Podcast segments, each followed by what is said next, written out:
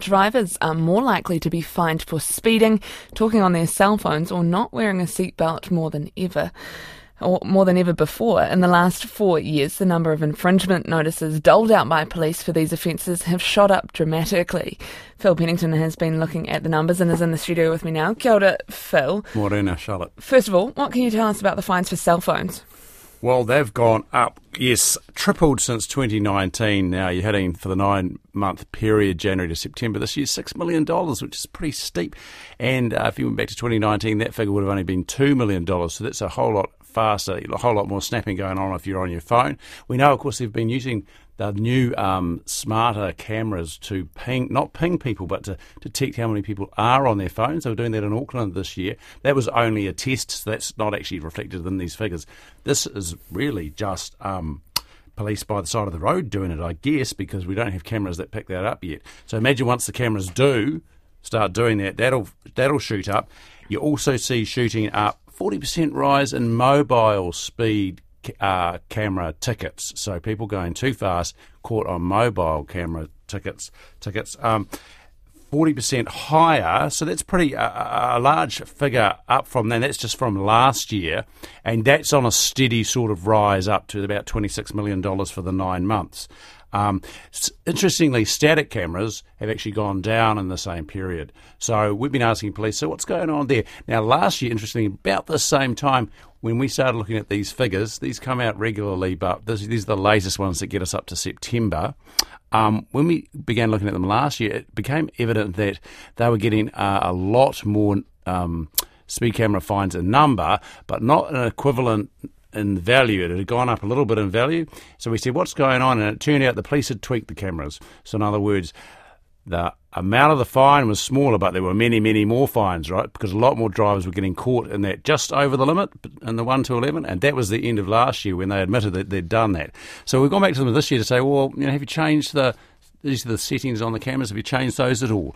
Interesting things to be doing in the run up to the holiday season. So we don't know if that's happened, but what we do see here is more of these fines, but less use of static. Um, seat belts too. There's been a rise in that. That's about five and a half million dollars for the nine months now, and um, Ooh, what have we got? 286,000 uh, notices too for speeding fines issued by police officers out on the beat. How does it compare to what we're seeing on the road in terms of deaths, fatalities, injuries? Yeah, well, it's a really interesting time because the new government coming in and they have taken aim at some pruning back road to zero. So, for instance, they're not that keen on some of these lower speed limits, uh, lowered limits on some of the highways. Uh, you know, the 80k, they don't like that so much, um, and wanting to get people, they say, faster and safer. So they're not saying not more safely, but they are saying faster.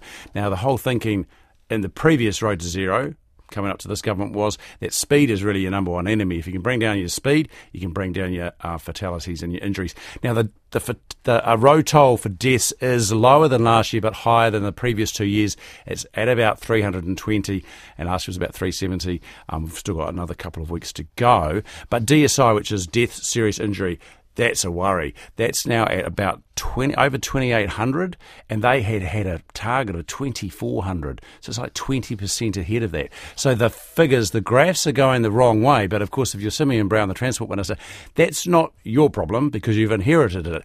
But what is he going to do? Now, he said in a statement, we said, uh, What do you think about the speed camera? Do you think they maybe got the settings wrong?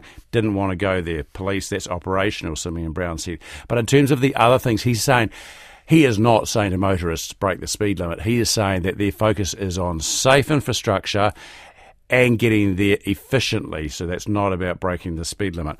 But on highways, um, they've got that tension because they do are stressing that they want people to get around more efficiently, and some of that road to zero work is being put on the back burner. So what's going to happen to that death serious injury rate, Charlotte?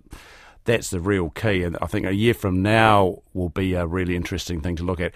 Waka Kotahi, in their report, they say we have not done the work we expected on median barriers, on other safety measures on the roads, partly because of public resistance to slower speed limits. And you also see another a key factor here. Police have not been doing the mobile speed camera use that they promised they would. This has been down at about three quarters of the level of what it should be, and they promised, been promising for a couple of years, they would push that up to the target of 80,000 plus hours a year, and they haven't done that. Still at 60,000 plus. But they have done one thing, they have pushed up the breath testing a lot. They're at 2.6 million for the year. Uh, the target, though, was three, but that's a lot higher than it has been. Thank you very much, Phil Pennington. A good reminder to look at your driving over the holidays as well.